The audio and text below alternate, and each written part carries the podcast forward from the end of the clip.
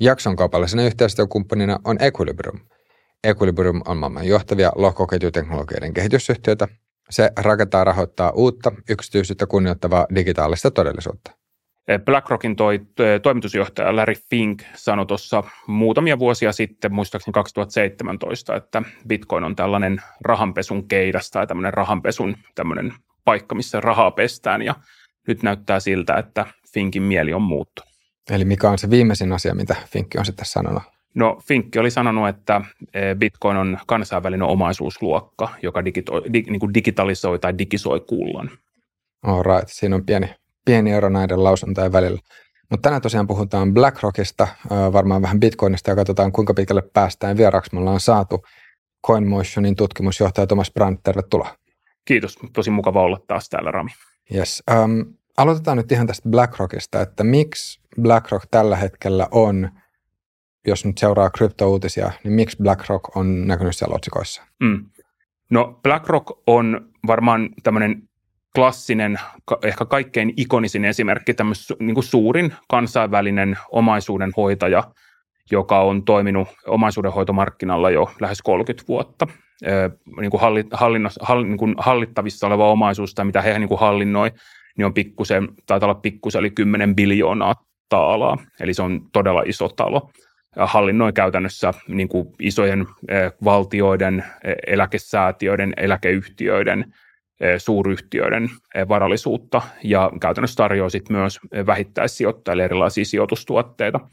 Ja se, miksi tota BlackRock on nyt ollut viime aikoina uutisissa, varsinkin niin kuin tota kryptomaailman osalta, niin on ollut se, että he jätti tuossa kesäkuun puolivälissä eh, hakemuksen Yhdysvaltain eh, SECille, eli Yhdysvaltain tota, arvopaperia tota, pörssikomissiolle, joka siis valvoo Yhdysvaltain pörssimarkkinoita, eh, Bitcoin tämmöisen spot ETFn lanseeramisesta, mutta he on niin kuin aikaisemmin jo tehnyt aika paljon erilaisia toimia, eli viime vuonna, niin tuossa viime vuoden alkusyksystä, niin he ilmoitti, että he ryhtyy tekemään tämmöisen Aladin nimisen palvelunsa osalta, joka on heidän tämmöinen niin kuin varallisuuden hoitajille, omaisuuden hoitajille suunnattu tämmöinen eh, ohjelmistotuote, niin he alkaa tekemään yhteistyötä niin, että jos sä olisit vaikka Rami omaisuuden hoitaja, niin sä pystyisit sen Aladinin kautta ostamaan sitä suoraan vaikka bitcoinia asiakkaiden salkkuun.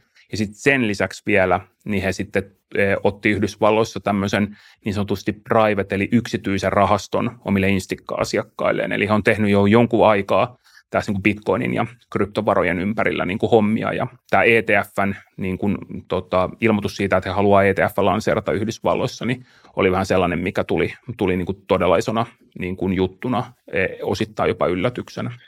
Voisi kohta puhua vielä tämän uutisen merkityksestä, mutta mikä sun nähdäksesi vielä selittäisi tämän muutoksen nyt tässä BlackRock tai mitä tulee tähän BlackRockin suhtautumiseen Bitcoiniin. Että jos aluksi sanottiin, että tämä nyt on ihan täyttä, täyttä tota höpöhöpöä ja nyt sitten semmoinen asia, mikä otetaan vakavasti, että, että mitä, mitä on tapahtunut, jotta tämä muutos, muutos on sitten tullut. Mm. No varmasti ihmiset oppii kaikenlaista. Että kyllähän se oli niin, että esimerkiksi tota, ehkä tämmöinen vähän niin kuin Bitcoin, Bitcoin-maailman niin kuin suureksi hahmoksi noussut tämä Michael, Michael Saylor, joka silloin korona-aikana niin – aloitti tämän oman yhtiönsä, eli tämä MicroStrategy, joka on tämmöinen BI-ohjelmistoyhtiö, niin heidän niin kuin, tavallaan kassa, kassavarojensa siirron bitcoiniin, niin kyllähän hänkin tuossa joku kymmenisen vuotta sitten sanoi, että bitcoinin aika on niin kuin loppumassa, että tämä bitcoin oli vähän niin kuin menneen talven lumia, kunnes sitten vuosien aikana niin on niin kuin lukenut ja oppinut enemmän ja ajatellut, että okei, että se mitä hän aikaisemmin ajatteli, niin ei välttämättä ehkä olekaan koko, koko totuus. Sitten mitä tulee niin kuin BlackRockiin, niin BlackRock on tietysti valtavan kokoinen talo, että jos mietitään sitä, että jos mä nyt on vaikka pieni omaisuudenhoitoyhtiö vaikka Pohjoismaissa tai Euroopassa, niin ei mun niin kuin kyvykkyydet tehdä asioita ihan samalla tasolla, mitä ne ehkä BlackRockin kaltaiselle jättiläismäisellä toimijalla on. Että jos BlackRock vähän niin kuin tuo markkinoille jonkun tuotteen, niin ei ne tuo niitä niin kuin sattumalta, että hei, tämä oli kiva, että tehdään, kokeillaan tätä, vaan että kyllä ne tekee niin kuin pitkän, pitkän niin kuin taustatutkimuksen, kilpailija-analyysit, kaikki operatiiviset strategiat, miten nämä tehdään, miten me, mihin me tämä lanseerataan. Ja tota, se Larry, Larry Finkin, eli BlackRockin perustajan osalta, niin hänen osaltaan se niin kuin kehityskaari on tietysti, ei kukaan oikein hänen pään, pään sisälle voi mennä, mutta tarkoitan sitä, että, että hänen niin kuin semmoinen tietynlainen niin kuin ajat, niin kuin ajattelussa semmoinen tietynlainen muutos on niin kuin ajoitettavissa ehkä niin kuin jopa vuoteen 2020, et silloin hän alkoi niin kuin vähän niin kuin viittailemaan siihen suuntaan, että hei, on, tässä on itse asiassa jotain, niin kuin, että tässä on vähän mielenkiintoisempiakin juttuja. Ja tietysti hänkin on käynyt semmoisen tietynlaisen vaiheen, ja varmaan osittain elää vieläkin semmoista vaihetta läpi, että, että, että lohkoketju ei bitcoin, mutta ainakin nyt niin kuin julkisten puheiden valossa niin, niin kuin näyttää siltä, että hän on nyt niin kuin hyvin niin kuin kiinnostunut bitcoinista, ja jo, jos hän on kiinnostunut bitcoinista, niin se tarkoittaa, että siellä BlackRockissa, niin eli hänen perustamassaan ja nyt tietysti pörssilistatu suuryhtiössä, niin siellä on niin kuin satoja ihmisiä, jotka on kiinnostunut bitcoinista, jotka tutkii bitcoinia ja miettii, miten tavallaan tämän bitcoinin kanssa tullaan mahdollisesti toimimaan tai mitä muiden krypto, kryptoomaisuuslajien kanssa tullaan toimimaan. Mutta yksi semmoinen iso tekijä on tietysti se, että kun BlackRockin omat suorat asiakkaat on pitkälti instituutioasiakkaita, siellä ei niin kuin mun kaltainen Matti Meikäläinen mene mihinkään BlackRockin konttori eteen ja sano, että hei mä haluan nyt olla teidän asiakas, niin jos esimerkiksi miettii sitä, että institutionaalisilla asiakkailla on ollut niin kuin jonkun aikaa mahdollisuuksia päästä ja saada eh, niin kuin allokaatio bitcoiniin tai muihin kryptovaroihin tai päästä sijoittamaan erilaisiin kryptoomaisuuseriin tai jopa niin kuin tämmöisiin vähän niin kuin kryptoosakkeisiin, eli yhtiöihin, yhtiöihin, jotka tekee kryptomaailmassa jotain, jolla on niin kuin kryptoaltistusta, niin kyllähän niin kuin BlackRock laskee Excelissä hommat, niin kuin, että 1 plus 1 on, on enemmän, kuin, enemmän kuin se 1 plus 1, että tähän kannattaa sijoittaa ja tähän kannattaa satsata. Ja sitten koska Finkon myös tota, siinä mielessä, kun hän on tietysti yhtiön niin kuin perustaja ja toimitusjohtaja, hallituksen puheenjohtaja, niin hän myös kirjoittaa näitä niin kuin lettereitä, niin kuin vuosikirjeitä, missä vähän niin kuin Warren Buffett, nämä legendaariset kirjeet, missä hän kertoo niin kuin omia sijoittamisajattomia periaatteita, niin Fink ehkä kertoo enemmänkin, mitä makrossa tapahtuu ja mitä mieltä hän on globaalista, globaalista meiningistä. Mutta hänen niin viime, viime vuosina hänen, hän on kirjoittanut niissä kirjeissä myös siitä, että, että, että BlackRock on kiinnostunut näistä omaisuuseristä – ja tietysti, koska hän on omaisuuden hoitaja, ja he ei niin kuin varsinaisesti ole, niin kuin, he ei ole niin kuin puhdas omaisuuden hoitaja, vaan he on myös osittain teknologiayhtiö just sen Aladinin takia. Että heillä on tavallaan se niin kuin valtavan kokoinen omaisuudenhoitobisnes, niin kuin, niin kuin sanottu, niin 10 biljoonaa eh, niin kuin hoidettavaa varallisuutta, mutta sen lisäksi he myös palvelee – lukemattomia suuria varallisuudenhoitajia, toisia omaisuudenhoitajia, rahastoyhtiöitä sen Aladinin ja Aladinin erilaisten niin kuin ratkaisuiden kautta. Ja, ja BlackRock on niin kuin supertunnettu niin kuin, äh, niin kuin erittäin, erittäin tiukasta niin kuin riskienhallintapolitiikastaan. Eli, eli koko niin kuin miettii sitä, mihin se koko BlackRock on niin kuin rakentunut, niin Larry Finkin ja hänen niin kuin muiden tavallaan BlackRockin, perusta, BlackRockin perustajien niin kuin erikoisosaamisalue oli nämä mortgage-backed securitiesit, eli asuntovakuudelliset velkakirjat, jotka oli osittain siellä finanssikriisin taustatekijänä. Mutta Fink on niin kuin super, super kiinnostunut riskien hallinnasta ja miten riskejä voidaan niin kuin järkevästi hallita ja mitä pitää tehdä, jotta me oltaisiin niin kuin, niin kuin eh, prudentteja, konservatiivisia sijoittajia. Ja se, heidän niin kuin se ehkä kaikkein tunnetuin tuoteperheensä on se iShares, eli tämmöinen ETF-tuoteperhe, missä on sitten erilaisia näitä pörssinoteerattuja rahastoja, joita esimerkiksi pystyy myös suomalainen sijoittaja halutessaan ostamaan. Niin itse asiassa voisi varmuudeksi vielä määritellä, että mm. mikä tämmöinen ETF nyt sitten oikeastaan on? Joo. No ETF on käytännössä äh, lyhennesanasta äh, Exchange Traded Fund, eli hyvin niin kuin lyhykäisyydessään kyse on sijoitusrahastosta, jota pystyy ostamaan äh, pörssistä, jos tota, oletetaan näin, että halutaan vaikka ostaa vaikka, vaikka tiettyä niin kuin, tota, osakeindeksiä tai jotain hyödykettä tai vaikka hedge fundeja tai tiettyjä sektoreita, vaikka finanssisektoria tai telkoa tai jotain, niin ETF tavallaan tarjoaa helpon ja kustannustehokkaan keinon päästä näihin erilaisiin sektoreihin käsiksi. Ja voi hankkia jopa semmoisen, joka pitää kaikki maailman osakkeet vähän niin kuin sisällään, että sä saat koko niin kuin maailman niin kuin talouskehitykseen niin kuin yhdellä tuotteella tai muutamalla tuotteella suoran exposuren. Ja nämä ETF on, niitä on monenlaisia, että jotkut ihmiset menee ehkä vähän niin kuin harhaan, että ne ajattelee, että kun mulla on ETF, niin tämä on passiivinen tuote.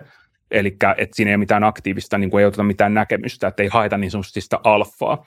Mutta se on niin virheellinen käsitys, koska se itse tuotehan saattaa olla passiivinen, että sitä jotenkin mekaanisesti tasapainotetaan, että otetaan vaikka niin kuin kymmenen suurinta yhtiötä tai sata suurinta yhtiötä siihen jostain tietystä indeksistä niin sitten jos tietysti jos salkussa nyt on tiettyä indeksiä, niin sehän on näkemyksen ottamista. Mutta e, niin kuin ETF mahdollistaa niin kuin helpomman nopeamman, edullisemman kaupankäynnin verrattuna sitten tämmöisiin perinteisiin rahastoihin. Eli käytännössä perinteistä rahastoa, jos merkkaan tänään rahastoa, niin se kirjataan sinne mun, tota, niin kuin mut kirjataan sinne omistajarekisteriin sitten vaikka seuraavana päivänä ja sitten johonkin ne ilmestyy tilille näkyviin, että mä omistan nyt sitten vaikka jotain osakerahastoa. Mutta ETF on tavallaan tehokkaampia, eh, niin kuin tehokkaampi muoto rahastoille ja ne on huomattavasti likvidempiä, eli niillä voi jatkuvasti käydä pörssin auki ollessa kauppaa. Ja jos mietitään nyt vaikka sitä BlackRockin, BlackRockinkin tuoteperhettä, niin niissä on ihan sama juttu, että ne iSharesin tuotteet on eri pörsseihin listattuina ja niitä pystyy sitten ostamaan eri pörsseistä, hankkimaan itselleen, säilyttämään itsellään ja sama tulee koskemaan myös sitä iSharesin eh, niin kuin mahdollisesti tulevaisuudessa tulevaa sitä Bitcoin, Bitcoin Trustia. Onko muita tämmöisiä vastaavia Bitcoin etf ollut aikaisemmin vai onko tämä BlackRock, BlackRockin, niin onko tämä jotenkin niin kuin jotain todella uutta nyt kryptomaailmassa?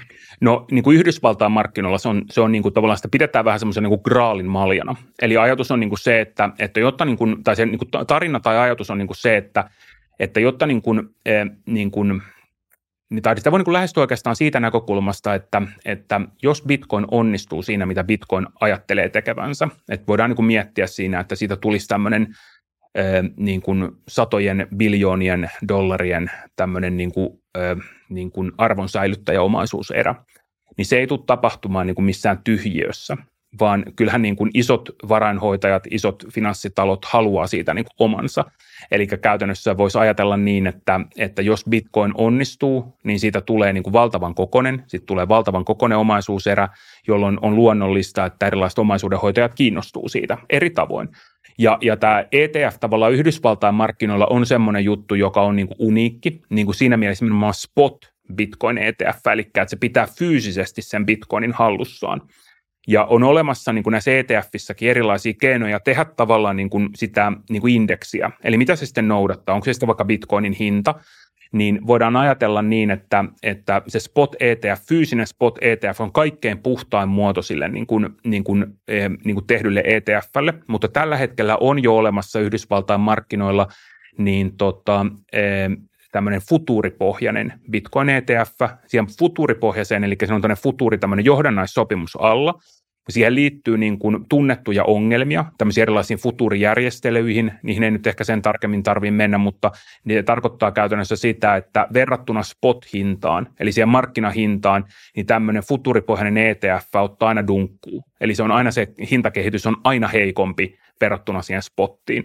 Ja sitten on olemassa myös, eh, niin kuin nyt viimeisimpänä, mikä tuli eh, Jenkeissä tuli, tuli tota, eh, julki, niin oli sitten tämmöinen niin kuin, tota, tota, shortti leveroitu Bitcoin ETF, eli käytännössä Bitcoin on itsessään aika volatiili omaisuuserä, ei tietenkään enää niin volatiili kuin aikaisemmin, mutta kuitenkin volatiili, niin siihen sitten vielä niin kuin tavallaan leveragea päälle, eli vähän niin kuin vivutettuna. Ja sekin oli futuripohjainen, niin SEC hyväksy sen, se on nyt sitten saatavilla Jenkeistä. Mutta nämä on niinku ne kaksi, että on tavallaan futuripohjaisia, jotka on niinku tuot, niin se on niinku se alla oleva, siellä on niinku, se yrittää noudattaa, räkätä sitä bitcoinin hintaa niinku suhteellisen suoraan. Mutta tässä ei vielä ole kaikki, vaan sitten on tämmöinen kaikkein tunnetuin tuote, mikä on Yhdysvalloissa, niin on tämmöinen Grayscale-nimisen varanhoitoyhtiön tämmöinen e, tota Grayscale Bitcoin Trusti, ja, ja se Bitcoin Trusti on niin kuin, se oli aikanaan, niin se oli, se oli uniikki tuote, eli se oli käytännössä ainut niin kuin – eräällä tavalla tämmöinen compliancein ja muiden tavallaan tämmöisen peruspelisääntöjen riskienhallinnan näkökulmasta ainut keino, millä mikään niin vakavasti otettava institutionaalinen sijoittaja pääsi Yhdysvalloissa kiinni tota, bitcoiniin.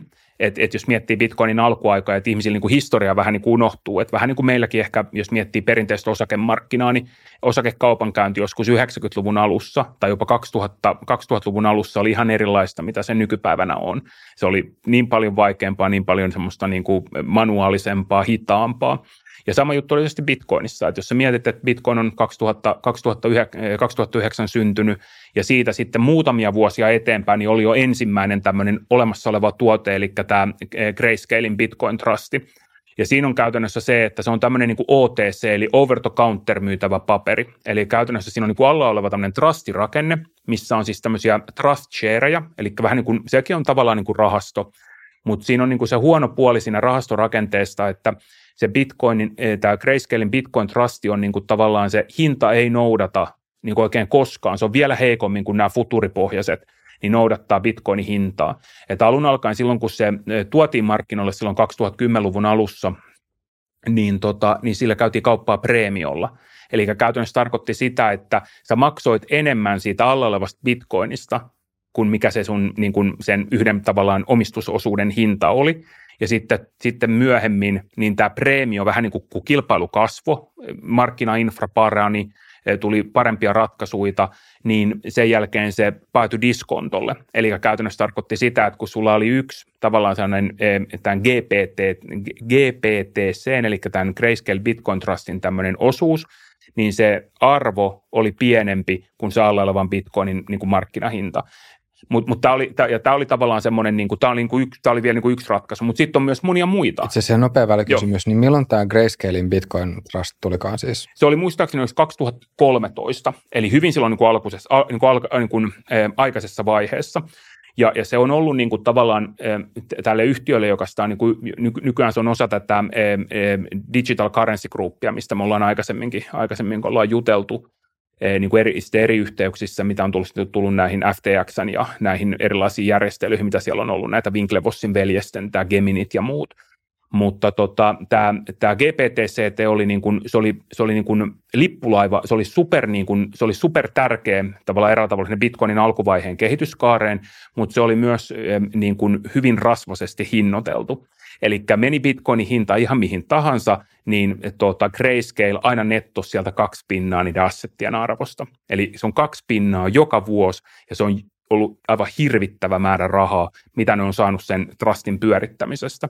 Mutta nyt tämäkin tavallaan tilanne on muuttumassa, eli Grayscale on yrittänyt jo vuosikausia, oikeastaan varmaan, varmaan kuusi vuotta, joku viisi-kuusi vuotta, niin ne on yrittänyt sitä essiä siitä, eli sitä Yhdysvaltain eh, pörssivalvojaa ja arvopaperimarkkinavalvojaa lähestyä, että ne on halunnut muuttaa sen trustin ETFksi. Eli käytännössä se, että miksi ne haluaa sen etf niin on sen takia, että sen trusti, niin se trusti on niin kuin huono hinnoittelun työkalu. Eli se trusti tuo just sen diskonton, sen preemion sinne mukaan. Ja jos tavallaan se trusti, trusti muutettaisiin etf eli Exchange Traded Fundiksi, niin ajatellaan niin, kuin niin että, että se diskonto katoaisi sieltä. Eli tälläkin hetkellä se diskontto, se oli pahimmillaan viime vuonna, ehkä en nyt ihan tasan tarkkaan muista, mutta varmaan kuin 5-60 pinnaa. Eli tarkoitti sitä, että yhden osuuden niin kuin todellinen hinta oli se niin kuin melkein 60 pinnaa niin kuin alempi, mitä oli Bitcoinin markkinahinta, mikä oli, niin kuin, jos miettii, että uskoo vaikka siihen, että tämä muutetaan ETFksi, niin se oli vähän niin kuin tämmöinen vähän niin kuin, tota, niin kuin ilmainen trade, riskitön trade, jos, jos siihen uskoo siihen keissiin. Mikään ei tietenkään koskaan ole riskitön, mutta sitä voi, niin kuin, se voi mieltää näin, että jos niin kuin ymmärtää, sen, ymmärtää sen GPTC-rakenteen ja sen ETFn tulon. Ja nyt se on sitten pikkuhiljaa, se navi on tavallaan niin kuin kuroutunut umpeen, eli käytännössä se niin kuin diskontto on katoamassa sieltä. Ja sitä tavallaan pidetään vähän semmoisena painemittarina, sitä diskonton suuruutta siihen, että miten SECin, tiedätkö, niin kuin, niin kuin Gary Genslerin, eli SECin pääjohtajan niin kuin kulmakarvat liikkuu, niin se tavallaan vähän niin kuin kuvastaa sitä.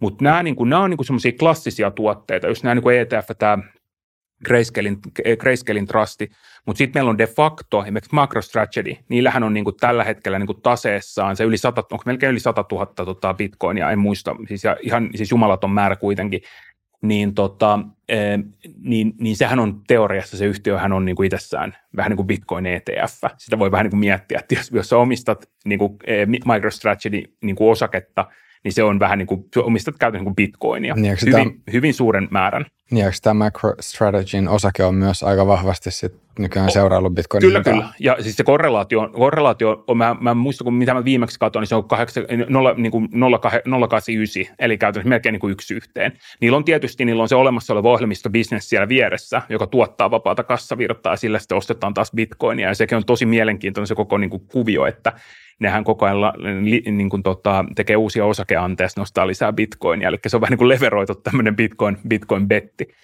Ja sitten on tietysti on niin kuin muitakin yhtiöitä, tuonne louhintayhtiöitä, bitcoin-louhintayhtiöitä, joissa käytännössä sä ostat niin kuin, tavallaan sä ostat se louhintabisneksen siinä, sitten sä ostat niin taseessa olevia bitcoineja osakkeenomistajana, sulla on niin kuin molempia elementtejä.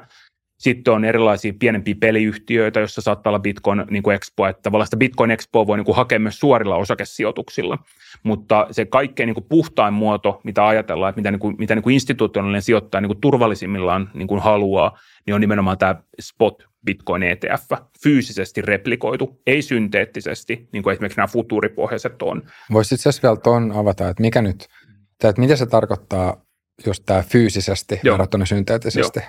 No se on niin kuin niihin ETFiin liittyen, että niistä on niin kuin erilaisia vaihtoehtoja, mutta se on niin kuin klassinen, klassinen jako on niin kuin fyysinen ja synteettinen replikaatio. Eli käytännössä kun se ETF on niin kuin rakennettu, niin se ETF pyrkii noudattamaan jotain tiettyä indeksiä. Se ETF niin kuin liikkeeseen laskee ja se tavallaan, niin kuin, joka sen tuotteen on niin kuin rakentanut, niin se määrittelee, että mitä indeksiä se pyrkii noudattamaan. Ja tyypillisesti ne noudattaa niin kuin indeksistä, ne puhutaan niin kuin tracking errorista, eli kuinka paljon tavallaan se ero sen ETF niin kuin tuotto, tuotto, tuottokehitys siitä tai hintakehitys siitä, että mikä sen indeksin niin kuin hintakehitys on. Sitten on olemassa erilaisia niin kuin erikoistilanteita, missä se kehitys ei ole ihan niin kuin sen pitäisi olla. Otetaan nyt esimerkiksi vaikka silloin, kun toi, toi Venäjän, Venäjän hyökkäyssota Ukrainaan alkoi alko, tai sitten kun oli esimerkiksi tota arabikevät, niin ei se ETF pysty noudattamaan mitään, että ne sitten menee ihan sekaisin, koska ole sitä niin kuin alla olevaa niin kuin indeksiä, että silloin voi niin kuin tapahtua vähän niin kuin mitä tahansa. Mutta käytännössä se niin kuin ajatellaan niin, että on niin kuin kaksi elementtiä. Että on fyysinen replikaatio, jossa käytännössä se kyseinen niin kuin ETF liikkeeseen laskee ja pohjimmiltaan sitten sen ETFn osuuden omistajat, niin ne omistaa käytännössä alla olevaa fyysistä arvopaperia. Eli jos mietitään vaikka, että sulla on sellainen eh, fyysisesti replikoiva, replikoiva niin kuin ETF, joka vaikka kopioi vaikka tuhannen erilaisen osakkeen niin kuin, niin kuin, tota, niin kuin yhteistuottoa. Sehän on tavallaan sillä, että se on niin kuin diversifikaation muoto, se on niin kuin hajautuksen muoto se ETF parhaimmillaan. Niin käytännössä se tarkoittaa sitä, että se kyseinen niin kuin ETF liikkeeseen laskee, niin se omistaa ne osakkeet. Ne osakkeet on oikeasti jossain, mitä, mitä ne väittää, että niillä on. Ja käytännössä se tarkoittaa sitä, että, että kun ne osakkeet on oikeasti olemassa, niin ne aiheuttaa myös erilaisia kuluja. Eli käytännössä se, että on hyvin todennäköistä, että, että tämmöinen fyysisesti replikoiva tuote jää pitkällä aikavälillä pikkusen alle sen indeksin tuotosta niiden erilaisten niin kuin juoksevien hallinnointikulujen takia. Sitten jos, ja, mutta ne pystyy tietysti ne pystyy kompensoimaan sitä myös eri tavoin, että ne voi esimerkiksi antaa vaikka lyhyeksi myyjille osakkeita. Joissakin tilanteissa sinne tutustua niihin ETF-ehtoihin. ehtoihin.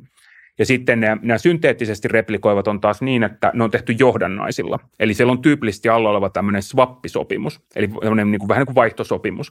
Eli käytännössä se ETF ilmoittaa sulle, että hei me nyt tota, me replikoidaan sulle vaikka, vaikka, vaikka DAXi, eli Saksan, Saksan yleisindeksi mutta sitten se alla oleva niin kuin replikaatio ei ole tehty DAXilla, eli sinne ei ole, siellä ei oikeasti ole niitä DAXi, DAXissa olevia osakkeita, vaan siellä voi olla vaikka jotain japanilaisia autoyhtiön osakkeita, ei, ei todennäköisesti ole, mutta se, se on tehty jotenkin niin kuin, se on tehty niin kuin johdannaisten avulla, jotta se tekisi sulle mahdollisimman tarkasti sen, niin kuin, sen indeksituoton, mitä se alla oleva indeksi kuvastaa. Ja nämä on niin kuin ne kaksi perusmallia. Pystyykö heittämään esimerkkiä siitä, että mikä olisi synteettinen versio sitten Bitcoin ETFstä? No se on se futuuripohjainen ETF. Eli se on käytännössä sellainen, missä sulla on se, se, se kyseinen, niin kuin, kyseinen tota, yhtiö ei niin kuin, tässä tapauksessa, niin kuin, joka sen ETF liikkeeseen laskee. Eli tehdään tämmöinen niin kuin, tuota, tuota, ETF, missä on futuuri, eli Bitcoin futuuri, niin se ei ole, se ei ole fyysisesti, se on synteettisesti replikoitu. Ja, ja sitten jos sä katsot niitä niin kuin tuottokehitystä suhteessa siihen spot-hintaiseen Bitcoiniin, niin se on selvästi heikompi. Eli se käytännössä tarkoittaa sitä, että siitä helppoudesta niin sä maksat rahaa, ja sä voit maksaa sitä itse asiassa yllättävän paljon rahaa ei puhuta mistään niin kuin prosentin kahden niin kuin heitoista, vaan ne voi olla pahimmillaan niin 5-6, pahimmillaan jopa 10 pinnaa. Eli tavallaan pitää olla aika tarkka siinä, että ainakin vertailee sitten oikein, että katsoo mikä se spottihinta on ja sitten, että miten nämä erilaiset tuotteet on kehittynyt. Mutta sitten näiden lisäksi on olemassa erilaisia niin strategia-ETF, eli puhutaan niin kuin sellaisista, jotka sijoittaa sitten esimerkiksi jonkin tämmöisiin lohkoketjuteknologiaa tai Web3 tai metaversia lähellä oleviin niin kuin, niin kuin tota, toimialoihin. Sellaisiakin on olemassa. Ja sitten on olemassa myös niin kuin Euroopassa semmoisia yksittäisiä, niin kuin puhutaan spesialisti ETFistä, eli hyvin niche niin kuin tota, niin kuin ETF-taloista, jotka luo sitten hyvin niche ETFiä myös. Ja ne on ollut niin kuin tällaisia, esimerkiksi jotain bitcoin ETFiä, mutta ne ei välttämättä ole niin kuin bitcoinia itsessään, vaan bitcoin-liitännäisiä niin kuin bisneksiä tai muita, vaikka louhintaa tai jotain infrastruktuuripalveluita tai muuta. No right. Onko nyt näköpiirissä, että sitten Grayscalein lisäksi olisi muitakin, muitakin toimijoita, jotka sitten pyrkisivät hakemaan tämmöistä e tai lupaa tämmöiselle ETFlle? No siis Grace, Grace, eli, tässä on tavallaan tässä on kaksi semmoista isoa story, jotka tällä hetkellä menee vähän niin kuin rinnakkain. Et yksi on tämä Grayscalein keissi, mistä pitäisi tulla tämän vuoden loppupuolella pitäisi tulla niin päätös. Eli käytännössä Grayscale valitti viime vuonna SECin toiminnasta ja sanoi, että tämä, miten te kohtelette meitä, on epäoikeudenmukaista. Ja sitä keissi on sitten käyty niin kuin valitustuomioistuimisen keessä läpi, ollut kuulemisia ja valituksia. Toinen vastaa, toinen sitten kuulee. Ja tota, sen osalta niin sen tapauksen pitäisi ratketa nyt tämän vuoden loppuun mennessä, eli saako ne sen luvan sen Grayscale Bitcoin, Grayscale Bitcoin Trustin muuttamisesta ETFksi vai ei. Ja jos ne saa sen, niin todennäköisesti se tullaan muuttamaan sitten joskus 2024-2025. No sitten se toinen keissi on sitten se BlackRockin oma keissi, eli se missä BlackRock on nyt niin kuin tavallaan vähän niin kuin, hor, niin kuin ei horjuttamassa, mutta vähän niin kuin nostamassa markkinaa tuomassa tietynlaista momentumia, niin se on taas aivan uusi ETF. Eli käytännössä he joutuu niin kuin rakentamaan se vähän niin kuin alusta alkaen. He on tehnyt tietynlaiset niin kuin ratkaisut, mitkä vaikuttaa aika niin kuin hyviltä sen niin kuin heidän niin kuin, hakemuksensa läpimenon osalta. Ja tota, sen osalta niin ne päätökset saadaan vasta ensi vuoden puolella. Eli Grayscale tulee tämän vuoden puolella, saako ne muutettua sen Grayscale Bitcoin Trustin ETFX vai ei. Ja sitten tämä BlackRockin niin kuin tota, uuden Bitcoin ETF niin julkaisu tai lanseeraus, niin se menee semmoisen monipolvisen prosessin läpi, ja sen päätös tulee todennäköisesti, olisiko ollut viime, tai korjaan ensi vuoden maaliskuussa, joka tapauksessa ekalla tai tokalla kvartaalilla. Mutta eikä tässäkään vielä kaikki, koska SEC on tietysti tässä, tässä mennä vuosina, niin näitä ETF-hakemuksia on ollut hirveä määrä. Eri talot on hakenut näitä ETFiä. On ollut Van Eek, joka on tämmöinen vähän niin kuin erikois ETF-talo on ollut Fidelity, joka on iso jenkki, tämmöinen tota, tota, sijoituspalvelualan toimija, on ollut Wisdom Tree.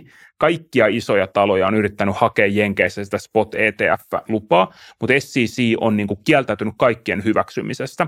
Ja nyt niin kuin viimeisimpiä on sitten niin, että monet niistä, jotka on aikaisemmin torjuttu, eli sanottu, että no ei, ei, ei, ei SEC hyväksy teitä, niin nyt ne yrittää kaikki hakea uudestaan. Eli siellä on nyt monet toimijat on niin kuin pistänyt uudestaan hakemukset sisälle. Yksi tämmöinen vähän pienempi paikallinen toimija kuin Valkyrie ja sitten tämä Fidelity. Molemmat on niin kuin laittanut uudestaan, että mekin halutaan tämä spot, spot Bitcoin ETF itsellemme. Onko mitään arvioa vielä siitä, että kuinka todennäköistä tämän BlackRockin hakemuksen läpimeno mm. sitten olisi?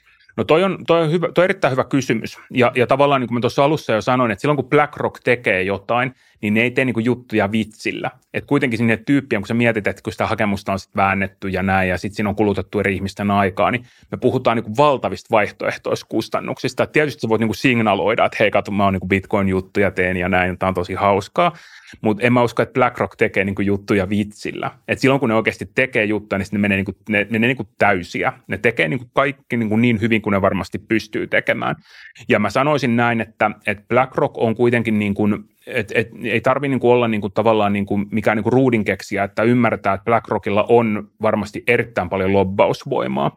Ja he on, niin kuin, he on erittäin tietoisia varmasti siitä, mitä Jenkeissä on vaikka viime vuonna tapahtunut ja mitä tässä on alkuvuonna tapahtunut. Ja sitten tietysti se, että heidän asiakkaansa myös on varmaan aika tietoisia siitä, että et, et ne, niin kuin, et jos he niin haluaisi Bitcoin Expoa hankkia niin kuin tur, niin kuin turvallisemmin, niin he haluaisivat mielellään käyttää sitä jotain BlackRockin ratkaisua. Mutta tavallaan niin kuin BlackRock on todennäköisesti tehnyt tämän ratkaisun niin kuin hyvin, hyvin niin kuin, niin kuin vakavalla mielellä. Ja he niin kuin ajattelee tätä todennäköisesti nimenomaan se asiakka, asiakas, niin kuin asiakasnäkökulma on tärkeä, koska he menettää bisnestä, jos tavallaan he niin kuin toisaalta niin kuin tarjoa sitä, että ne asiakkaat menee ja rahat menee johonkin, se niin kuin pääoma menee johonkin muualle. Mutta sitten siinä on toisaalta myös se, että tämä on ollut tavallaan, tuo viime vuosi oli aika niin kuin, niin kuin raju, tavallaan niin kuin monella tavoin niin kuin kryptomarkkinoilla, kun mistään näkökulmasta ei ikinä kattookaan. Ja tota, oli semmoinen tietynlainen niin kuin kryptofinanssikriisi, ensimmäinen laatuaan. Ja eräällä tavalla kaikki sit, niin kuin sijoittajat enemmän tai vähemmän tavallaan, joko ne niin kuin poistu markkinalta, eli tavallaan niin kuin turistit katosi jo markkinalta, tai sitten ne, jotka jäi, niin sitten ne on tavallaan enemmän tai vähemmän on niin kuin porukkaa niin kuin vähän niin kuin kerääntynyt vähän niin kuin bitcoinin ympärille myös. Ja siis ei tarkoita sitä, etteikö niin kuin kryptomarkkinalla ole niin kuin muitakin merkittäviä narratiiveja kuin vain ja ainoastaan bitcoin ja bitcoinin liittyvät jutut, mutta kyllä se jotain kertoo, että, että BlackRock ei lanseerannut vaikka tai ilmoittanut jostain Dogecoin, Dogecoin ETFstä tai Ethereum, e, Ethereum niin, niin kuin ETFstä. On, on tosi mielenkiintoinen kysymys, että, tai mitä veikkaisit, että tullaanko näkemään nyt sit muitakin ETF kuin vaan pelkästään Bitcoin ETF. Joo, No niitä, niitä niin kuin trusteja on jo olemassa, että niin kuin esimerkiksi Grayscale, niin se Grayscale Bitcoin Trusti on niin kuin ainu, se on niin kuin yksi, yksi niiden monista trusteista, ja näitä tämmöisiä niin kuin, e, niin kuin erilaisia niin kuin tota, viritelmiä on olemassa, eri, erilaisia tämmöisiä niin sanottuja ETP-tuotteita, kun se ETF on tavallaan niin kuin ETP, niin kuin alaluokka, niin, tota, niin niitä on erilaisia niin kuin ratkaisuja on olemassa, millä pääsee niin kuin, saa muutakin altistusta. Mutta se on aina vähän niin, kuin niin, että kun ne tehdään, niitä ei voi oikein, niin kuin, jos mietit noiden tuotteiden lanseeraamista myös, niin se ei ole, niitä ei oikein pysty niin kuin vitsillä lanseeraamaan. Ne kuitenkin maksaa aika paljon niiden ylläpitäminen ja kaikki ne juoksevat kulut. Niin esimerkiksi Euroopassa meillä on jo niin kuin tämän tyyppisiä tavalla, missä saa niin kuin, vähän niin kuin epäsuoraa niin kuin, tota, e, niin kuin altistusta tämmöisen ETP-tuotteen näkökulmasta, mikä on vähän erilaisen niin kuin sääntelyn piirissä Pystyykö vielä lyhyesti Joo. erottelemaan tai lyhyesti määrittelemään sen eron ETPn ja ETF välillä? No käytännössä niin kuin ETF ja ETP on, niin kuin, ne on käytännössä niin kuin, vähän niin kuin sama, kuitenkin samantyylisiä tuotteita. Käytännössä kysymys on vain siitä, että mikä on se alla oleva tavallaan sijoitusrakenne, se niin kuin, voisi puhua niin kuin vehikkeli tai se niin kuin auto, mihin se niin kuin sijoittaja niin kuin astuu. Et toisessa on käytännössä rahasto, eli käytännössä se on, niin kuin, jonka rahaston omistajat omistaa, ja toisessa on taas vähän niin kuin enemmän tai vähemmän tämmöinen niin kuin – voi sanoa niin kuin, ö, niin kuin avoin tuote. Eli se, se, on vaan niin kuin, se on siitä, niin kuin, että, mikä, että mikä on niin kuin, tietyissä niin kuin vaikka oikeuspiireissä vaikka verotehokasta tai miten se on niin kuin järkevää rakentaa, jotta tavallaan sitä tuotteesta itsestään saadaan kaikki tehot niin kuin irti. Mutta kumpaakin voi ostaa voi, pörssissä? Joo, molempia py, pystyy ostamaan, kunhan käy tietyt niin kuin sijoittajatuntemusjutut käy läpi, niin molempia pystyy hankkimaan. Ja välttämättä esimerkiksi jotain niin kuin Jenkki ETF, hän tavallinen niin kuin eurooppalainen sijoittaja ei pysty ostamaan. Että se kannattaa niin kuin aina pitää mielessä. Mutta meillä on niin kuin Euroopassa, niin sanotaan, että mikä on niin kuin yllättävää, niin on, on tietysti se, että, että Euroopassakin ollaan niin kuin, vaikka Bitcoinin osalta ja niin kuin, tota, vaikka Etherin tämmöisen niin kuin pörssikaupan käyn, että pystyy perinteisen pörssin kautta käymään kauppaa, niin ollaan oltu niin kuin eräällä tavalla niin kuin edelläkävijöitä. että meillä on niin kuin Ruotsissa tämmöinen tota, yhtiö, joka on käytännössä tuonut sekä bitcoinin että tota Etherin niin kuin niin kuin suoraan pörssikaupankäynnin kohteeksi.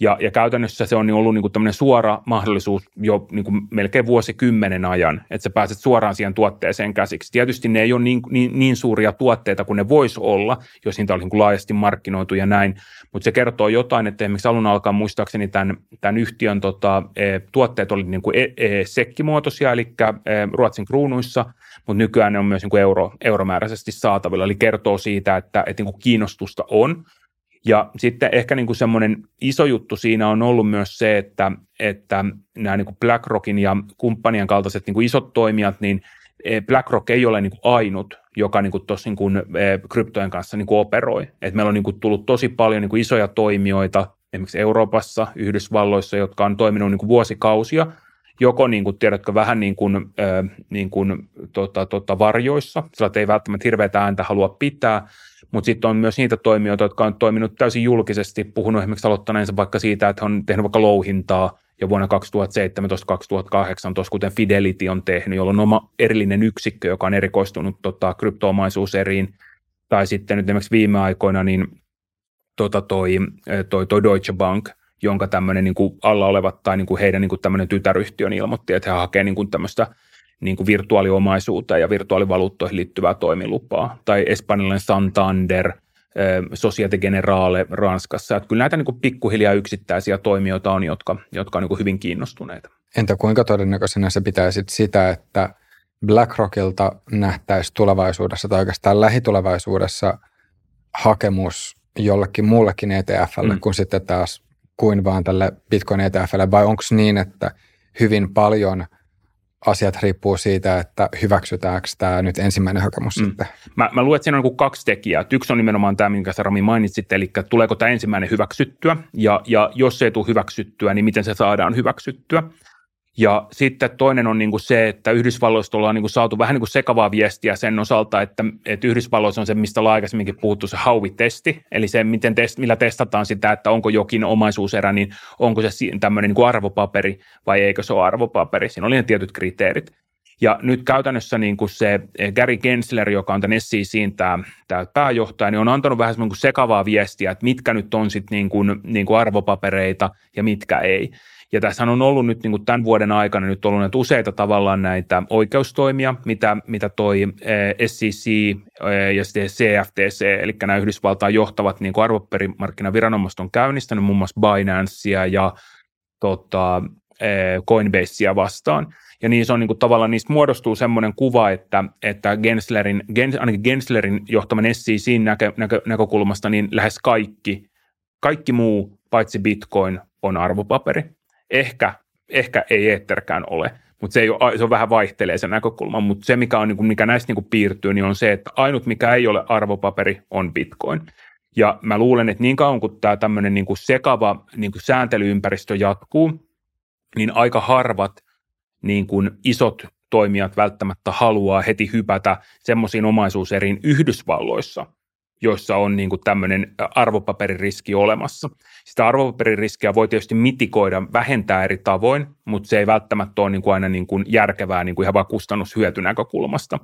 Mutta mä pidän niin kuin hyvin todennäköisenä, että, että tämä Bitcoin ETF on monille yhtiöille tulee olemaan se niin kuin pääfokus – ja sitten todennäköisesti varmaan tulee erilaisia temaattisia tuotteita, niin kuin jo tällä hetkellä on. Eli esimerkiksi mietitään vaikka joku blockchain ETF tai metaverse ETF. Ja sitten voi olla joitakin niin kuin yksittäisiä, ehkä jopa, jopa tämmöisiä niin kuin tokeni, tokenisoituja, tokenisoituja, eli tavallaan niin kuin, niin kuin muodostettuja tämmöisiä tota, niin kuin uuden sukupolven vähän niin kuin ratkaisuita, että tuodaan vaikka joku ETF vaikka tokenimuotoon. Sellaisiakin on jo olemassa, eli mitä mä tarkoitan tokeneilla, niin on se, että kun normaalisti kun sä ostat vaikka ETF, niin sulla pitää olla se säilytys, ei varsinaisesti arvoisuustiliä, mutta se ulkomainen säilytys ja kaupankäyntiyhteys. Ja sä ostat sitä ETF vaikka jostain, vaikka Ruotsista tai Saksasta tai mistä sitten ikinä ostotkaan. Niin jos sä menet sinne sun arvoperin välittäjälle ja sanot, että he mä haluan omaan säilytykseen, niin ne, ne nauraa sulle, että mihin omaan säilytykseen. Mutta kryptoissa on aina se, että sulla on milloin tahansa, niin ainakin teoriassa mahdollisuus ottaa se omaisuus erä omaan hallintaan, laittaa sinne oman metamaskiin tai omaan, omaan johonkin muuhun, muuhun tota, säilytykseen. Se, voi olla, se on sun omien yksityistä avainten takana. Ja tämä tokenisointi siis liittyy siihen, että että jos mietitään vaikka, vaikka BlackRockin kaltaista toimijaa, niin voisi miettiä, että heitä todennäköisesti hyvin paljon kiinnostaisi se, että millä tavoin esimerkiksi vaikka jotain ETFiä pystyisi tokenisoimaan, eli se voisi tuoda osakkeiden ja arvo, niin kuin osakkeiden sijaan sen osakkeen tavallaan tokenimuoto, joka liikkuisi tavallaan niin kuin lohkoketju, lohkoketju railseillä. Se on ehkä vähän semmoinen niin kuin hypoteettinen, onko siitä mitään hyötyä, mutta se on todennäköisesti semmoinen, että ainakin niin kuin eh, BlackRock ja muut nämä isot varahoitoyhtiöt on kiinnostuneita tutkimaan, koska meillä on jo niin kuin esimerkkejä vaikka siitä, että että tota, käytetään vaikka tota Ethereumia siinä, että tuodaan vaikka joukkovelkakirja tavallaan tokenisoidussa muodossa niin kuin, tota, tota, lohketjun päälle. Kuinka todennäköisenä sä pitäisit semmoista kehityskulkua, että, että yhä enemmän asioita tokenisoidaan? Että onks, onks, tai että sanoisitko sä, että, että se on semmoinen niin tulevaisuuden kuva, joka ennemmin tai myöhemmin tulee tapahtumaan, vai onko niin, että siihen liittyy vielä paljon semmoisia kysymysmerkkejä, joista sitten osa saattaa olla esimerkiksi ää, regulaatioon liittyviä? No siihen liittyy varmasti niin kuin monia avoimia kysymyksiä, ja tavallaan siis se, se tokenisointi on, niin kuin, siihen liittyy semmoisia filosofisia niin kuin haasteita, että yksi on se klassinen niin sanottu orakkeliongelma, Eli jos sä mietit sitä, että sulla on joku tavallaan tokenisoitu omaisuuserä ja sille pitäisi saada joku hinta, niin mistä se hinta muodostuu, niin se muodostuu niin kuin luotettavien orakkelien kautta. Eli sun pitää luottaa, että se orakkelian tämä price feed on niin kuin luotettava. Siihenkin on niin erilaisia keinoja, millä tavoin se pystytään niin kuin välttämään, että semmoista niin kuin massiivista orakkeliongelmaa ei tule. Ja sitten toinen on niin kuin se, että se on se fundamentaali ongelma kaikessa tokenisoinnissa on aina se, että, että se, että se, se on niin, kuin niin riippuvainen sen kyseisen jurisdiktion, missä se niin tokenisointi tapahtuu ja missä tokenisointi kohdistuu, niin sen omaisuusoikeusjärjestelmästä. Ja jos sä mietit, että jos me niin tokenisoidaan vaikka, vaikka tota, jossain semmoisessa jurisdiktiossa, joka ei kunnioita omi, niin mitään omistusoikeuksia, niin eihän se nyt, ei se auta hirveästi, että se mennään sinne ja sanotaan, että hei, mulla on tämä tokeni ja tämä todistaa, että mä omistan tämän. Ja siinä on myös se, että, että tietyissä tilanteissa, niin mä en ole niin ihan varma myöskään siitä, että, että jos mietitään vaikka niin kuin ihan niin kuin isossa kuvassa, että, että jos vaikka sanotaan, että vaikka asunnot olisi tokenisoituja, että ne on niin token, tokenmuotoisia omistuksia. No entäs jos mun niin kuin yksityistavaimet katoo tai jos vaikka siinä lohkoketjussa tapahtuu tämmöinen reorgi, että se järjestetään uudestaan. Eli niin kuin lohkoketjussa poistetaan tietyt tapahtumat ja ne tuodaan jotain uusia tapahtumia niin kuin tilalle puhutaan niin kuin 51 prosentin hyökkäyksestä niin sitten jos sieltä on ylikirjoitettu jotain tapahtumia, niin eihän siellä enää mitään todistetta siitä, että mä oon omistanut sen. Tämä on tietysti niin kuin spekulatiivinen tilanne, mutta semmoinen, joka niin kuin ajaa tämmöistä niin kuin vähän niin kuin Uber-tokenisaatiota, niin pitää olla erittäin hyvä vastaus siihen, että miksi tämmöinen skenaario on täysin poissuljettu. Tai sitten jos miettii vaikka sitä, että, että niin kuin meillä on niin kuin keskitettyjä omistusrekistereitä, ja, ja ne on niin kuin, kyllä ne toimii, ne on, toki kaikkialla ne ei toimi niin hyvin kuin ne toimii, mutta joka tapauksessa niin se niin kuin omistaminen on aina enemmän tai vähemmän riippuvaista siitä, että että kuinka hyvät ne omistusoikeudet on siinä kohdemaassa, mihin se kohdistuu ja onko se niin kuin oikeasti selkeästi niin kuin omistettavissa, koska omistusoikeushan on pohjimmiltaan sitä, että sulla on oikeus tavallaan niin kuin poissulkea jonkun muun oikeus käyttää jotain. Eli omistusoikeus tuo tavallaan semmoisen tietyn niin kuin residuaalin siihen niin kuin, niin kuin viimeiseen päätösvaltaan sen omistus, omistettavan omaisuuserän tai muun, muun suhteen. Esimerkiksi Bitcoinin osalta se on itsestään selvä, että sulla on yksityistavain, niillä sä hallitset niitä. Kaikkien krypto, kryptovarojen osalta on enemmän tai vähemmän niin kuin selviä. Osa on vähemmän turvallisia kryptovaroja siinä mielessä, että, että ne ei ole niin vahvoja tai niitä aikaa ei niin paljon testannut, mitä esimerkiksi Bitcoinia on. Mutta sitten kun me tullaan ulkomaailmaan niistä niin kuin lohkoketjujärjestelmistä, niin me puhutaan ihan eri niin kuin filosofisesta niin kuin viitekehyksestä, että pitää niin kuin just se, että tulee politiikka ja kaikki tämän tyylinen kysymy- niin kuin kysymykset tulee mukaan, että kuka esimerkiksi varmistaa sen, että, että, tota, että se omistusoikeus on oikeasti olemassa siellä reaalitodellisuudessa, jos sitä kukaan muu ei takaa kuin vaiku tokeni. Mutta mut siis sinänsä niin kun, en, en siis sano, etteikö olisi niin mielenkiintoisia yksittäisiä niche-käyttökeissejä. En mä siis sitä sano. Et, et kyllähän niin kuin, tokenisointi voi niin kuin, tuoda tosi paljon. Mä tietysti katson aika paljon asioita niin kuin sijoittamisen näkökulmasta. Ja esimerkiksi yksi ihan hyvä esimerkki on vaikka se, että, että jos mietitään vaikka niin kuin tiettyjä tosi epälikvidejä omistu, niin kuin omaisuuskohteita, vaikka keräilyesineitä ja tämän tyyppisiä, niin niiden tokenisointi, esimerkiksi taiteen, erilaisten niin kuin, niin kuin jopa jalometallien, niin kuin, jotka voi tietysti myös palvella eräällä tavalla niin rahan, rahan asemesta, niiden tokenisointi voi olla niin kuin mielekästä, mutta siinä on edelleen se sama juttu, että sun pitää luottaa siihen, että se omistusoikeus on taattu että tavallaan siellä on aina se omistusoikeuden residuaaliriski aina olemassa, kun sä et, sä et itse kuitenkaan omista sitä lopullista omaisuuserää siellä alla.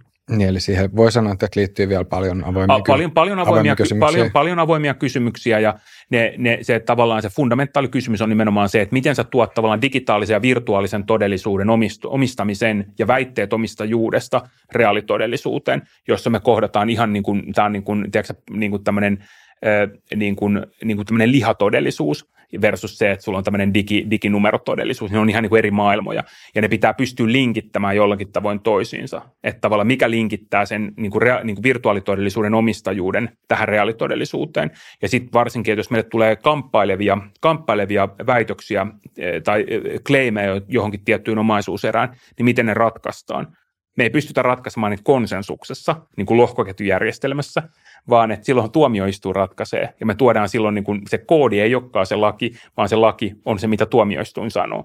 Et, et, on täysin mahdoton niin kuin mun esimerkiksi kuvitella sellaista tilannetta, että missään niin kuin reaalitodellisuuden tilanteessa niin olisi semmoinen niin kuin tällä hetkellä, siis nimenomaan tällä hetkellä, niin kuin että, että mulla on tämä tokeni, että tämä todistaa, että mä omistan tämän.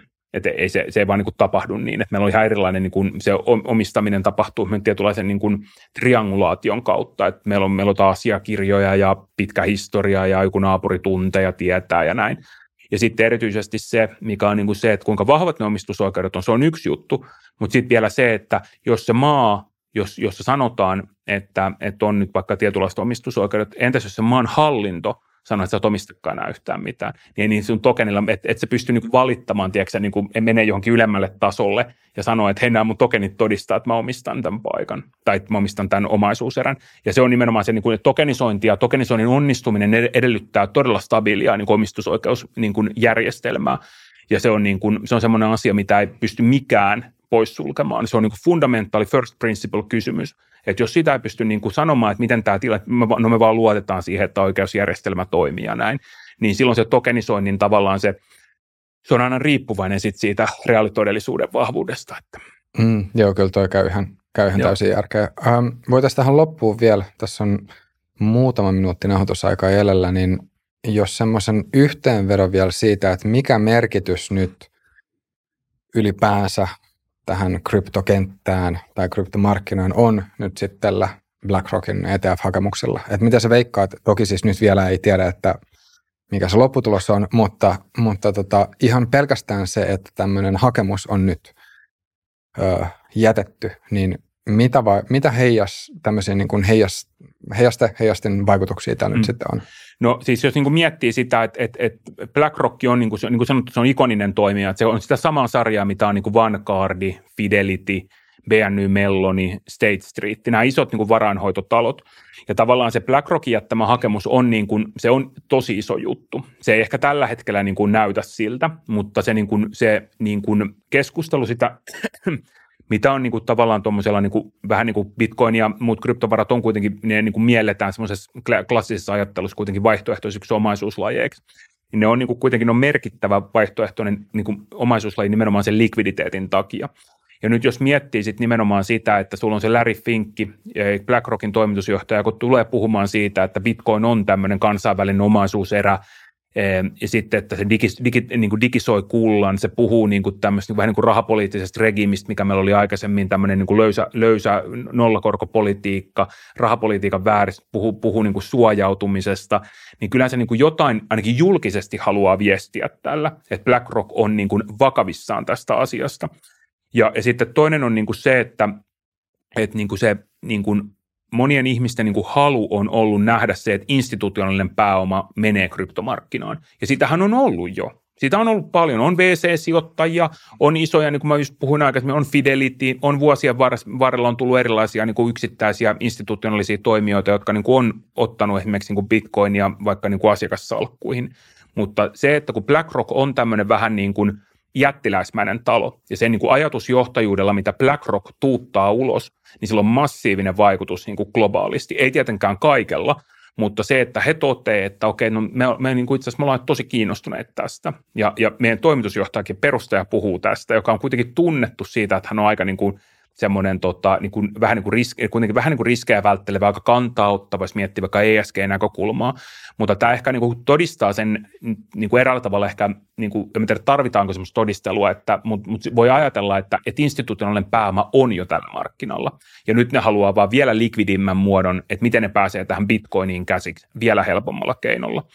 Ja, ja tavallaan niin kuin, niin kuin mä tuossa aikaisemmin sanoin, niin mä en näe semmoista skenaariota, jossa Bitcoin onnistuu ja se jää vaan tämmöinen kuin lilliputti omaisuuseräksi, missä tiedät, että sinä pyörität kotona jotain omaa solmua ja tiedätkö, hakkaat johonkin metallilevyyn sun yksityiset avaimet ja sitten niin tämä on nyt se onnistumisjuttu. Että sitten jos miettii yhtään pidemmälle niin, niin kuin isoja skenaarioita, niin se on väistämätöntä, että tavalla tai toisella nämä suuret toimijat tulee mukaan tähän markkinaan. Mutta nyt sitten kysymys on sit siitä, että ne, jotka vaikka omistaa bitcoinia tai niin kuin uskoo johonkin bitcoinin arvolupaukseen tai tutkii bitcoinia muodossa tai toisessa, niin kysymys on siitä, että halutaanko tätä? Onko tämä se suunta, mihin on syytä mennä? Ja se esimerkiksi BlackRockin ETF-hakemuskin nostaa sellaisia kysymyksiä esille, että että tota BlackRockille saattaa olla niin kuin Bitcoinin kannalta niin kuin vaikutusvaltaa. Kun Bitcoinin syvä arvolupaushan on se hajautuneisuudessa. Kaikilla eri tasoilla Bitcoinin niin kuin omistaminen on hajautunutta, eh, louhinta on hajautunutta, kehittäminen on hajautunutta, se on avoin, kuka tahansa voi forkata sen, luoda oman, oman bitcoininsa, joka ei ole siis oikea bitcoin, vaan se on sitten oma, oma vaikka Ramin oma bitcoin, mutta se kysymys on enemmänkin niin kuin siitä, että et halutaanko tosiaan sitä, että tämä institutionalisoituu ja näin rajusti, koska tavallaan se suurin uhka niin kuin Bitcolle ei ole se joku 51 prosentin hyökkäys tai tiedätkö se, että miten mä säilytän tiedätkö, ylisukupolvisesti mun Bitcoin-avaimet, mutta se on semmoinen tietynlainen niin kuin apatia ja tietämättömyys. Eli jos mä mietin, että sä oot tiedätkö, finanssipääoma ja mä oon tiedätkö, talkuvaiheen OG vaikka bitcoina ja tiedätkö, mä oon siellä niin kuin Satoshin kanssa, vaikka olisin tiedätkö, viestitellyt ja olisin ehkä itse Satoshi, niin, niin meidän näkökulmat bitcoiniin voi olla hyvin erilaiset. Sä katsot sitä tiedätkö, puhtaasti sharpen-lukua, eh, volatiliteetti, riski, riskimatriisit, eh, Monte Carlo-simulaatiota, ajat tuhansia läpi, läpi ja katsot, miten tämä asettuu mun tehokkaalle rintamalle – tuoko tämä mulle hajautushyötyjä. Kun taas mä niin OG Bitcoina ja mä sanoin, että no, että joo, että kun tiedätkö, valtion raha pitäisi erottaa ja tiedätkö, tämä fiat-rahajärjestelmä ja näin, niin nämä maailmat on aika niin kuin erilaiset. Ja, ja tavallaan niin kuin se, että että et tavallaan niin kuin, niin kuin, se, se niin kuin ehkä se suurin, suurin niin kuin kysymys on nimenomaan se, että jos ihmiset ei tavallaan niin opi niitä tavallaan bitcoinin peruskantavia periaatteita, niin, niin tuleeko bitcoinista vähän niin kuin fiattia. Ja mä en tarkoita, että siitä tulee, mutta niin kuin, et, et onko tämä ETF tavallaan ehkä niin kuin semmoinen vähän niin kuin rabbit hole, semmoinen tietynlainen niin kuin, eh, kaninkolo, mihin kun sä kosket, kosket siihen kerran, sä sujahdat saman tien syvälle, ja sitten sä oot että en vitsi, mä en halua bitcoin ETF, vaan mä haluan oikeata, oikeata bitcoinia, enkä mitään paperibitcoinia, koska se ETF on kuitenkin, siinä on vastapuolin riskit ja kaikki muut mukana. Mutta mut mä itse niin suhtaudun siihen koko niin kuin tähän kehitykseen niin kuin suhteellisen myönteisesti, niin kuin rationaalisen optimistisesti, mutta sitten samaan aikaan niin kuin se, että et instituut, instituutiot ei tule mukaan sillä että, että tiedätkö, että no tuossa on sun lompakko ja sitten ostat sinne pitkoon, meet tänne pörssiin ja sitten ostelet sitä. Kyllä haluaa niin palvelua. Ja se ETF ei ole mikään niin kuin pelkkä niin kuin sijoitusväline, vaan se on palvelu, jolla tiedätkö, mahdollistetaan se, että jos mä oon tiedätkö, arvostettu varainhoitaja, niin enhän mä nyt mene mihinkään, tiedätkö, johonkin hämärää, hämärää bitcoin-pörssiä alla siirtelee asiakkaiden, tiedätkö, jotain niin kuin varoja, että no tuolta mä nyt ostan vähän bitcoin mun asiakkaille, vaan mutta sitten kun sulla on BlackRockin Bitcoin, Bitcoin ETF, Spot Bitcoin ETF, niin ei sun tarvitse sanoa mitään, että no missä mun Bitcoin on, kun tässä on tämä tuote, tämä on BlackRockin tuote, niin se on BlackRockin tuote. Se on, se on niin kuin creme de la creme, mitä sä saat markkinoilla. Ehkä joku toinen voi tuoda vähän halvemman tuotteen, kun Vanguardi lähtee mukaan, niin Vanguard leikkaa sieltä muutaman pipsin pois. Mutta kun BlackRock on jo markkinassa, ja BlackRock tekee jo näitä juttuja, niin se ei tee vielä sitä Bitcoin ETF, mutta niillä on se yksityinen private trust viime vuonna lanseerattu, niillä on se yhteistyö Coinbasein kanssa, niin kysymys on enemmänkin se, että, että milloin tämä, milloin tämä spot Bitcoin ETF niin kuin lanseerataan. Ja, ja, ja tavallaan niin kuin, se on niin kuin myönnettävää, että, että todellisuus on se, että se maailmankuvallinen ero, just sen niin kuin, tiedätkö, finanssipääoman ja sitten toisaalta sen niin kuin OK Bitcoinin välillä on aika iso. Mutta tavallaan samaan aikaan niin mä niin kuin näen, että siinä on niin kuin monilla niin kuin toimijoilla, monet toimijat on tehnyt tosi hyvää duunia myös sen osalta, että on kouluttanut omia niin kuin, asiakkaitaan Bitcoinin perusperiaatteista. Esimerkiksi Fidelity on tehnyt vuosikausia super, super hyvää duunia. Ne on kertonut asiakkaille, mikä tämä Bitcoin on ja mitä ne tekee. Ja se tavallaan, se on aika niin kuin erilainen maailma, kun sä mietit, että – että kun siinä Bitcoinissa on niitä tiettyjä niin kuin ominaisuuksia, jotka on niin kuin selvästi tavallaan niin kuin perinteistä, perinteistä markkinaa niin kuin, niin kuin häirit, häiritseviä. Sen tarkoitus ei ole suoranaisesti niin kuin korvata mitään. Mä en, niin kuin, mä en itse niin kuin näin ajattele, vaan se on vaihtoehtoinen järjestelmä. Sitten jos jotain tapahtuu, niin tätä sä voit käyttää. Tai jos sä haluat käyttää, se on vapaaehtoisuuteen perustuva. Ja, ja tavallaan niin kuin mä näen, että, että monille toimijoille, myös BlackRockille, niin, niin, niin kuitenkin se, se ei ole mikään läpihuutojuttu, että se menee läpi. Että ehkä jos tällä hetkellä arvioin, niin ehkä 10-20 pinnaa on mun todennäköisyys, että se menee läpi. Se on, niin, eli sä se, saattaisit olla skeptinen sen suhteen, joo. tai pitäisit todennäköisempänä sitä, että se ei tulisi Nä, No ei, ei, ei, se, ei se varmaan niin kuin näillä spekseillä vielä mene läpi. Et siellä, on, siellä on jonkun verran, niitä on nostettu jo esille, että mit, mitkä on sellaisia asioita, mitä SEC siitä niin kuin häiritsee. Ja, ja nyt niin kuin hyvin ratka- mä, mä olen valmis niin kuin, nostamaan mun todennäköisyyksiä sen jälkeen, tai muuttamaan mun todennäköisyysarviota sen jälkeen, kun saadaan uutta tietoa. Ja varsinkin mä pidän tosi tärkeänä sitä GPTCT, eli sen Grayscale Bitcoin Trustin keissiä, että miten se niin kuin etenee. Jos se saadaan ETFksi, niin silloin mä en näe mitään syytä, miksi tota, ei tulisi muita ETFiä perästä. Mutta se on kuitenkin se on semmoista sanamuotojen leikkiä, ja sitten se on kuitenkin sille SECillä, kun nekin on kuitenkin ne on, niin kuin, ne on niin kuin enforcement agency, että niiden pitää noudattaa vähän niin olemassa olevia lakeja ja toteuttaa niiden olemassa olevien lakien niin kuin piirissä toimenpiteitä, niin bitcoin ja kryptovarat on niin uusi markkina, että niiden pitää niin kuin miettiä aika tarkkaan ne asiat läpi. Sitä voi niin kuin miettiä täysin kyynisesti, että ne ei halua tätä tuotetta eikä ne niin kuin halua, että tätä, tätä tulee, mutta niillä on, niillä on tietynlainen niin kuin, niin kuin velvollisuus suojella myös kuluttajia. Me voidaan sitten tietysti kysyä, että kuinka hyvin ne on niin kuin onnistunut tässä kaikissa suojelutoimissa, että mitä viime vuonna esimerkiksi tapahtui versus se, että ne nyt hyökkää niin kuin, niin kuin yksittäisten kryptotoimijoiden niin kuin kimppuun erittäin niin kuin voimakkaasti, ja sehän on nostanut Jenkeissä hirveän niin kuin poliittisen myräkän.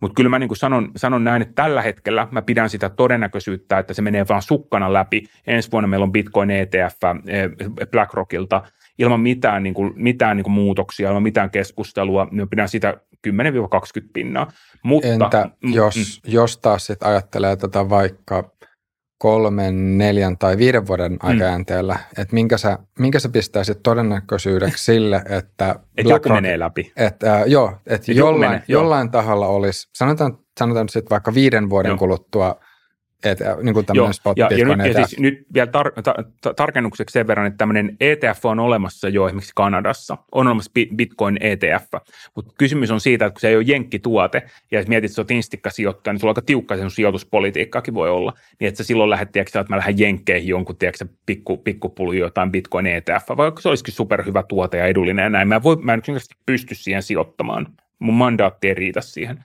Mutta se, että jenkkeihin tulee Bitcoin Spot ETF e, seuraavan viiden vuoden sisällä, niin mä sanon, että todennäköisyys sille olisi 80 prosenttia tällä hetkellä. Että kyllä mä pidän sitä hyvin, hyvin todennäköisenä. Ja tässä tulee niin kuin se, että, että sitä on niin turha spekuloida, että miten tämän tyylinen niin kuin asia ehkä vaikuttaa, vaikuttaa siihen niin kuin hintaan. Mutta ehkä mä vaan nostan sen yhden asian niin kuin esille on se, että et, et niitä hakemuksia on tällä hetkellä tosi monta auki, jota, jota SCC joutuu nyt käymään läpi. Tämä BlackRock on siellä, siellä on se Fidelityn, siellä on se Valkyrien, siellä on monia muitakin hakemuksia vielä, just menoa Bitcoin, Bitcoin Spot ETF. Niin, niin se, joka niin kuin ekana pääsee markkinaan, niin sillä on niin kuin tietynlainen niin kuin ensimmäisen liikkujan etu, ja se on, niin kuin, se on, se on niin kuin ilmiö, joka on aikaisemmin todettu. Ja, ja kyllä niin kuin tavallaan se, minkä mä näen tässä, niin on, että tämä on hyvin paljon myös verrattavissa siihen, kun tuota aikoinaan tuli e, tuota noita kulta-ETFiä. Eli tavallaan, oli fyysistä kultaa, sä voit omistaa niin kuin, tavallaan ETF-muodossa. Ja, ja se esimerkiksi muutti kullan luonnetta tosi paljon markkinassa. Eli käytännössä tavallisella, sulla ja mulla oli mahdollisuus omistaa kultaa, okei, se on paperikultaa, mutta se on parempi kuin ei kultaa lainkaan. Mutta pointti on vaan niin kuin siinä, että mä näen tässä niin kuin hirveän paljon niin kuin samantyylisiä niin kuin yhtymäkohtia siihen, miten niin kuin kulta-ETF on muuttanut kultasijoittamista, ja hyvin samalla tavoin tulee todennäköisesti myös muuttamaan tämä Bitcoin-ETF, jos ja kun sellainen tulee, niin varsinkin jenkkimarkkinoilla sitä, että miten allokaatioita tehdään – et nyt aikaisemminhan on ollut tosi vaikea perustella, että no miksi mä, että kun ei ole mitään tuotetta, ei ole mitään suoraan niin kuin expoa, millä pääsisi siihen bitcoiniin käsiksi. Niin mä en myöskään pitäisi, että tätä viiden vuoden sisällä niin joku vähän isompikin toimija Jenkeistä, niin tulee suosittelemaan jossain mallisalkussaan asiakkailleen, että hei, että sun voi olla ihan järkevää miettiä, että jos sä laittaisit tähän sun salkkuun eh, nollaa suuremman luvun, ehkä kolmea pienemmän, eli kolmea prosenttia pienemmän, mutta nollaa suuremman määrän bitcoinia – ja, ja tavallaan kun klassinen malli on se 60-40, niin sitten vielä pitää miettiä, että kummalta puolelta sä korvaat sitä. Että korvaat sitä joukkaripuolelta, joukkovelkakirjoista vai osakkeista. Ja mä pidän hyvin todennäköisenä, että, että BlackRockista niin kuin suoraan tuu tekemään. Että he toki tarjoaa niin mallisalkkuja ja, ja tavallaan niin kuin, jos sä oot vaikka varainhoitaja Jenkeissä, Jenkeissä on iso tämmöinen itsenäisten varainhoitajien joukko, että valtavasti, jotka on niin kuin, tavallaan niin kuin rekisteröityjä, mutta itsenäisesti, että ne pystyy toimimaan pienemmässä mittakaavassa – niin, niin jos haluat erottua siellä markkinassa, niin ihan varmasti tulee valtava määrä semmoisia toimijoita, jotka tulee tarjoamaan sitä, niin kuin, että meillä on tässä meidän malliallokaatiossa, mutta tämä Bitcoin mukana. Ja nyt jo tänä vuonna, eh, se oli tuossa aikaisemmin keväällä, niin Jenkkeihin on tullut tämmöisiä pienempiä niin kuin niche Bitcoin-pela, niin kuin jotka tuo tavallaan tämmöistä vähän niin kuin tämä GPTC-trusti-henkistä, mutta hirveän pienelle, pienelle joukolle, mutta ne tavallaan niin kuin tuo turvallisuutta edellä, tämmöistä vähän niin kuin multisigia, että kaikkien pitää allekirjoittaa ennen kuin mitään voidaan siirtää, ja tavallaan myös tämmöistä niin kuin, eh, IRA, eli mikä on tämmöinen jenkki, tämmöinen niin kuin eläke, eläkejärjestely, niin sen kautta bitcoinia, ja sitä on niin kuin paljon eri muodoissa, mutta tämä Bitcoin ETF on niin kuin vähän niin kuin tuossa alussa sanoin, niin semmoinen kraalin malja, minkä niin kuin, niin kuin tällä hetkellä näyttää siltä, että ikonin, ikonisin toimija haluaa, haluaa sen tuoda jenkkimarkkinoille. Eli jos ihan sanotaan kolmeen sanaan tiivistää tämän jakson, tai itse nyt en tiedä onko tämä kolme sanaa, mutta joka tapauksessa niin kuin, että BlackRockin hakemus voi sanoa, että, että sillä on hyvin suuri symbolinen arvo. Joo, ju, toi on just näin. Toi on, niin kuin, toi on loistava tiivistys ja se toi niin kuin erittäin positiivisen hyvän momentin markkinalle. Se oli, niin kuin, ei tietenkään mikään yllätys, mutta se on tavallaan, se on eri, siinä on erittäin vahva signaaliarvo niin kuin myös muille markkinatoimijoille.